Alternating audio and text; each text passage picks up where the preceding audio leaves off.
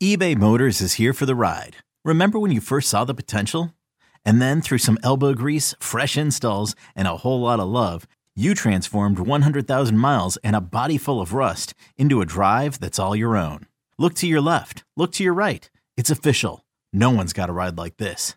There's nothing else that sounds like, feels like, or looks like the set of wheels in your garage.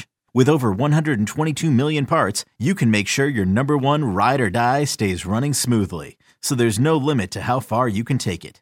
Brake kits, turbochargers, engines, exhaust kits, roof racks, LED headlights, bumpers, whatever your baby needs, eBay Motors has it. And with eBay Guaranteed Fit, it's guaranteed to fit your ride the first time, every time, or your money back.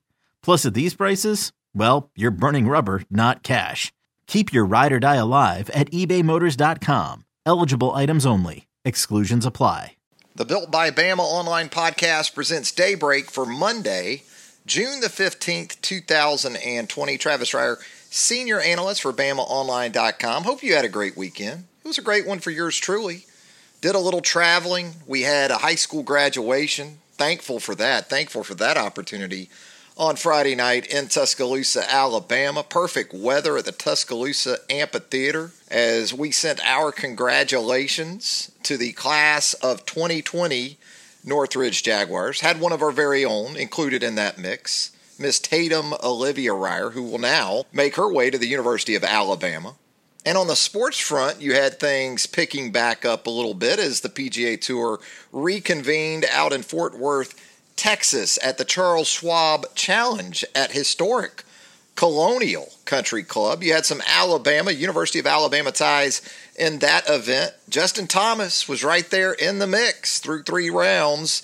Finished up one over 71 on Sunday. Didn't make that two man playoff that we were treated to later on Sunday even, evening. And JT bogeyed the 18th hole to finish in a tie for 10th with his good pal Jordan Spieth. A couple of other Alabama players in the field over the weekend. Well, one of those players made it through the weekend. Bud Cauley shoots 7 under for the tournament. That's tied for 29th. He goes 67, 67, 68 for the former Alabama All American over his final three rounds of the tournament. A nice solid return to the tour for Bud Cauley. Also, Robby Shelton participated in the event. Robby Shelton, unfortunately, uh, a missed cut after shooting plus five through two rounds on Thursday and Friday.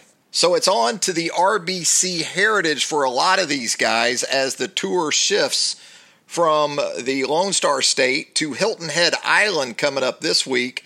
The RBC Heritage, one of the more fun events on the PGA Tour. And you're going to have the top five players in the world taking part in the event, including Justin Thomas, Rory McIlroy, uh, you're going to have Brooks Koepka, you're going to have Jon Rahm, and you're going to have Dustin Johnson. So there's your top five in the world that will be at the Heritage this week. Unfortunately, no Tiger Woods. There had been some rumblings, some rumors that perhaps Tiger was going to get in that yacht and make his way up the Atlantic coast from South Florida to the low country of South Carolina. Alas, it is not going to happen.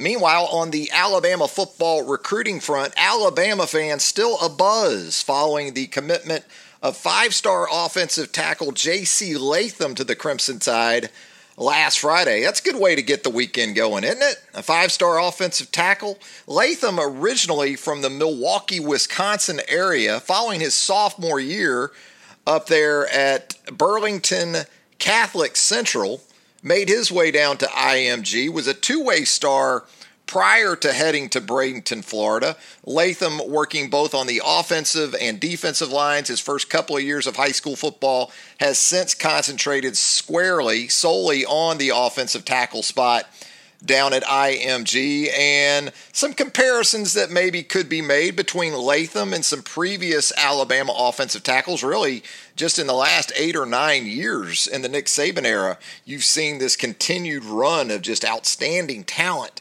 from the offensive tackle spot. I mean, we can make that argument, right, for pretty much any position on the field under Nick Saban, but it is impressive when you consider the likes of Cam Robinson, of Jonah Williams um, of Evan Neal here recently. uh, of Alex Leatherwood, of Jedrick Wills, and that's just going back to say 2014. You know, when I watch J.C. Latham on field on film, the comparison that comes to mind initially, at least, just in terms of physical makeup and those type of things, is probably more along the lines of Cyrus Kouandjio. What I like about Latham is that he looks to be a natural pass setter. And when you watch him in pass protection, and he's really good, don't get me wrong, in creating running lanes as well. But it's in pass pro where you see the athleticism very obviously. You can tell he's been coached extremely well. That would be the expectation, certainly at IMG.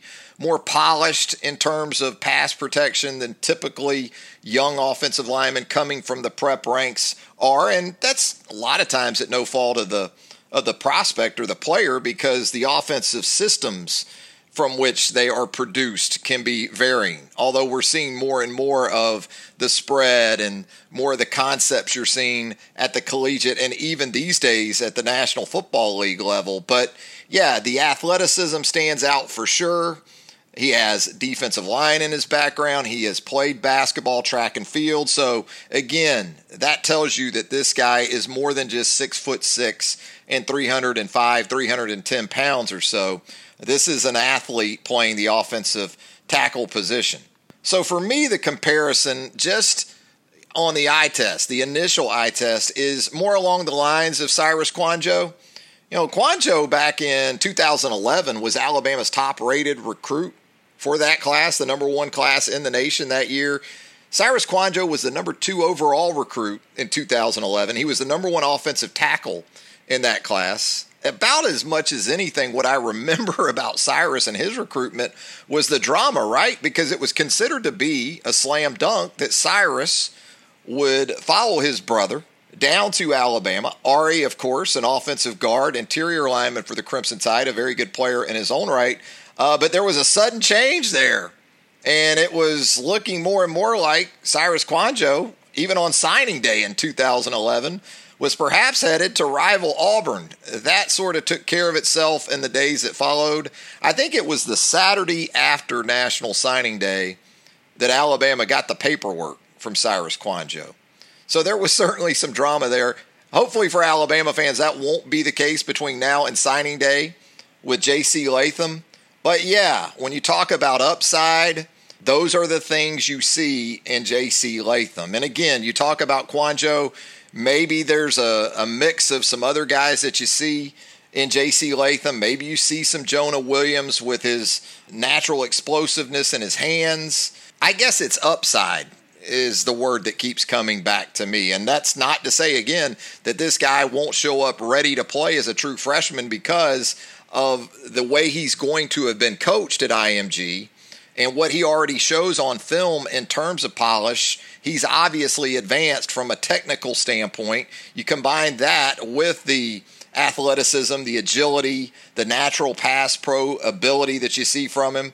And it's easy to envision in some ways that this is a guy that comes in as a part of the 2021 class and like Cam Robinson, like Jonah Williams, you know, like so many of these tackles that we've seen going back to even Andre Smith, jump right into that mix and become immediate impactors along the offensive line. Now, big picture wise, uh, you're still talking about a very deep position even beyond 2020 when you know Alex Leatherwood's going to be making that move to the National Football League. Evan Neal, Tommy Brown, Amari Kight, most recently in the 2020 class, guys like Javion Cohen, maybe Damieon George if he isn't an interior guy. I think those are the prime candidates that you're going to talk about or hear about. You're still going to have to consider some guys that can swing between spots, even though we've seen Pierce Quick mostly at left guard during his first year in the program. Pierce Quick has an extensive history, a very impressive history, a lot of accolades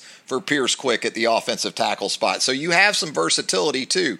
I mentioned a guy like Tommy Brown, he's worked inside, even though we've seen him a lot at tackle. Evan Neal was a starting left guard a year ago. He's worked inside. I think Amari Kight of these young offensive linemen that we've actually seen on the practice field, to this point, I look at him and say he is exclusively a tackle for the time being.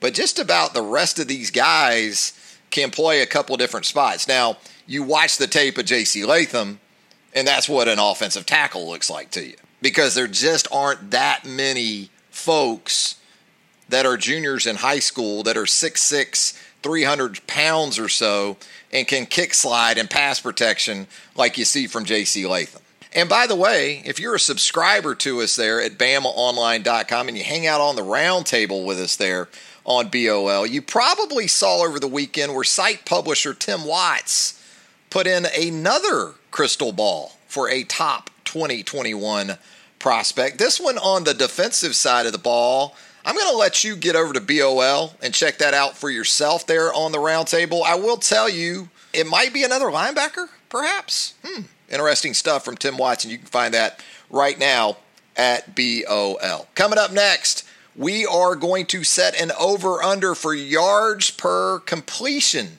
for the Alabama passing game in the 2020 season. I guess a couple different ways you can look at it, and we'll get into that when we come back from the break. But yards per completion, yards per catch, tomato, tomato, we'll figure the whole thing out.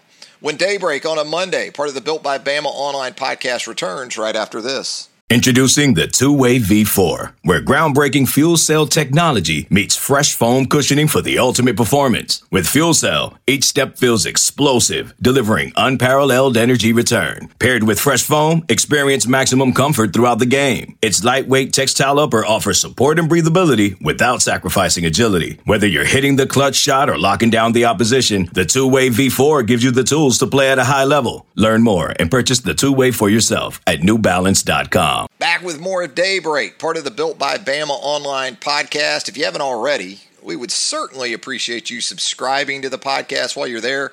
Leave us a rating and a review. And by the way, if you leave us a review, leave us a question or a comment while you're there as well. We check those reviews. We want to make sure you're enjoying the podcast, but also if you have a team specific or recruiting specific or just a site management type question in general, We'd love to hear from you there in the review section of that part of the subscription process. So let's get into it on this Monday morning. Let's get into establishing an over under for yards per completion for the Alabama passing game in 2020. And you got to look at this from a couple of different aspects. You got to look at it primarily in terms of personnel, right? I mean, you talk about the guys that are going to be on the receiving ends of these passes in 2020, and you got to consider who's going to be throwing the passes because starting with the wide receivers, you know, in 2019, Henry Ruggs III averaged 18.65 per reception on 40 grabs. You consider that Alabama as a team averaged 15.5 yards per completion. That tells you that Henry was a little more than three yards per catch ahead of the team average. You also had another guy in that 18 and a half yard range per grab in DeVonta Smith, who is coming back for his senior season. DeVonta at 18 and a half on 67 catches. So right there in the neighborhood of Henry Ruggs III, a first round pick a year ago, except DeVonta Smith did it on 27 more grabs. Jalen Waddle's back for his junior campaign after 17 uh, averaging 17 yards per catch on 33 grabs. And then, of course, Jerry Jeudy moves on in the first round of the 2020 NFL draft as well after averaging 15.1 on 77 grabs. You also factor in the running back and tight end positions potentially in all this. You know that Najee Harris can give you a great deal in the passing game after averaging 11.3 per grab on 27 receptions a year ago. The hope is that Miller Forristall has that full season of good health to work with.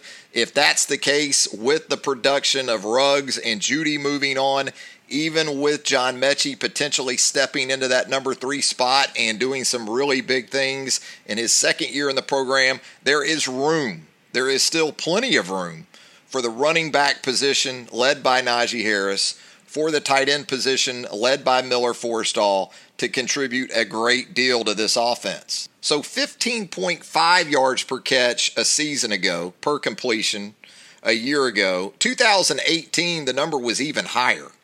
16.1 yards per completion two seasons ago. And you did it on an average of two more receptions per game in 2018. And you want to know how you win a Biletnikoff Award? Ja'Marr Chase pretty much followed this recipe in 2019 for LSU. But Jerry Jeudy, two seasons ago, averaged 19.3 yards per catch on 68 receptions. Jalen Waddle two years ago was at 18.8 on 45 grabs. Ruggs was at 16.1 on 46 catches. Your tight end two years ago, when we talk about the potential for Miller Forristall to give a lot more to this offense in the passing game, Irv Smith two years ago is as recent as you need to go because 16.1 on 44 catches, that's insane for a tight end. DeVonta, two seasons ago, battled through that hamstring issue at about the midway point of the 2018 campaign, still averaged 16 and a half on 42 grabs. So in 2018, you had five receivers in Jeudy, Waddle, Ruggs, Irv Smith, Jr., DeVonta Smith, average better than 16 yards per catch. So you also, again, consider the running back position. Two years ago, Josh Jacobs was giving you 12.4 per grab on his 20 receptions in that season. So, understanding what the personnel situation looks like right now at the receiver spots for Alabama, you consider the transition that's coming up at quarterback. You consider the Tua Tagovailoa era of the last two plus years at the capstone, and you start to consider what this next era might look like with Mac Jones and or Bryce Young. Tua, in his two seasons as a starter, 607 pass attempts. And I'm not going to talk about yards per completion so much with Tua because what's most impressive about Tua the last two years is that he averaged 11.2 per attempt per attempt. That's not per completion, that's per pass attempt, which was best in the FBS over the last two seasons by a pretty considerable stretch. Put it this way as great as Joe Burrow and the LSU passing game were this past season, Joe Burrow averaged 10.8 yards per attempt for the 2019 season. For the last two seasons, Tua averaged 11.2 per attempt. And those are great numbers from Joe Burrow. There's no doubt about it. But it doesn't really come close to what Tua Tagovailoa accomplished over a span of, well, just about two seasons. We know he missed the four starts in 2019. So what about the guy who made those four starts in place of Tua Tagovailoa a season ago? Well, in those games, Alabama averaged with Mac Jones, those four starts for Mac Jones, Alabama still averaged 16.7 yards per completion. So that was still more than a full yard better than the team average for the entirety of the 2019 campaign. He did it on 70 completions for 1,174 yards. And again, as far as yards per attempt go, which is what I focus on because it speaks more to explosive play efficiency and really just quarterback efficiency in general. Because if a guy throws for 400 yards on 55 pass attempts, it sort of gets watered down. So, yards per attempt in 2019 for Mac Jones, he was at 10.7 compared to the 11.3 for Tua. Not much of a drop off there. And again, this is considering that really anything north of eight yards per pass attempt is really pretty good. Making those yards per attempt numbers even more impressive is when you compare them to, say, 2016 and 2017. When Alabama, over those two seasons, primarily with Jalen Hurts at the quarterback position, averaged around 7.9 yards per attempt uh, in 2016 and 2017. Now, Rushing yards in those two seasons per game were well ahead of 2018 and 2019. But even with that ground game working as effectively as it did, Alabama wasn't hitting as many explosive plays off them through the air. In fact, Alabama in 2016 and 2017 ranked middle of the SEC pack in terms of explosive pass plays. Meanwhile, 2018 and 2019 with Tua Tagovailoa as the primary option at the quarterback position and with, of course, those great receivers, Alabama ranked first or second in each of those two seasons. And again, we want to be an equal credit provider here on the Daybreak podcast. So we fully understand the big questions that Alabama will have to answer at those receiver spots once you get past DeVonta Smith and Jalen Waddle and you get into Metchie territory. Maybe Xavier Williams, Slade Bolden, Javon Baker, Traeshon Holden, Thaiu Jones Bell, the tight end position with Forristall, maybe Jahleel Billingsley gives you something a little extra in his second year in the program. And it's with those last four seasons that we've outlined on the podcast to this point that had me thinking initially that I might put Alabama's over under for yards per completion in 2020 somewhere right in the middle because personnel wise, you're thinking half of those four wide receivers are moving on. Tua Tagovailoa is moving on. You're thinking that the approach is going to be a little bit more committed to the run game like it was in 2016 and 2017. And that may very well prove to be the case. But after seeing Mac Jones and his four starts and change a year ago, I'll lean more to this group being able to capitalize on the opportunities that Najee Harris and the run game bring about. With that, I'm going to put the over under for yards per completion for the Alabama passing game in 2020 at 14.9. That's down about a half yard per catch from the 15 and a half a season ago. It's down more than a full yard from the 16.1 in 2018. But if you get to 14.9 with a new quarterback and some new faces at the wide receiver position, that tells me you've been doing some good things off what should be an exceptionally dominant running attack during the upcoming season. That's going to do it for a Monday edition of Daybreak here on the Built by Bama online podcast. Thanks again for joining us here on the program. Thanks again for joining us right there at BamaOnline.com. Hang out with us on the roundtable there, the premium message board at BOL. You'll be the first to know as it happens involving Crimson Tide Athletics. Have a great rest of your Monday, everybody. Okay, picture this. It's Friday afternoon when a thought hits you.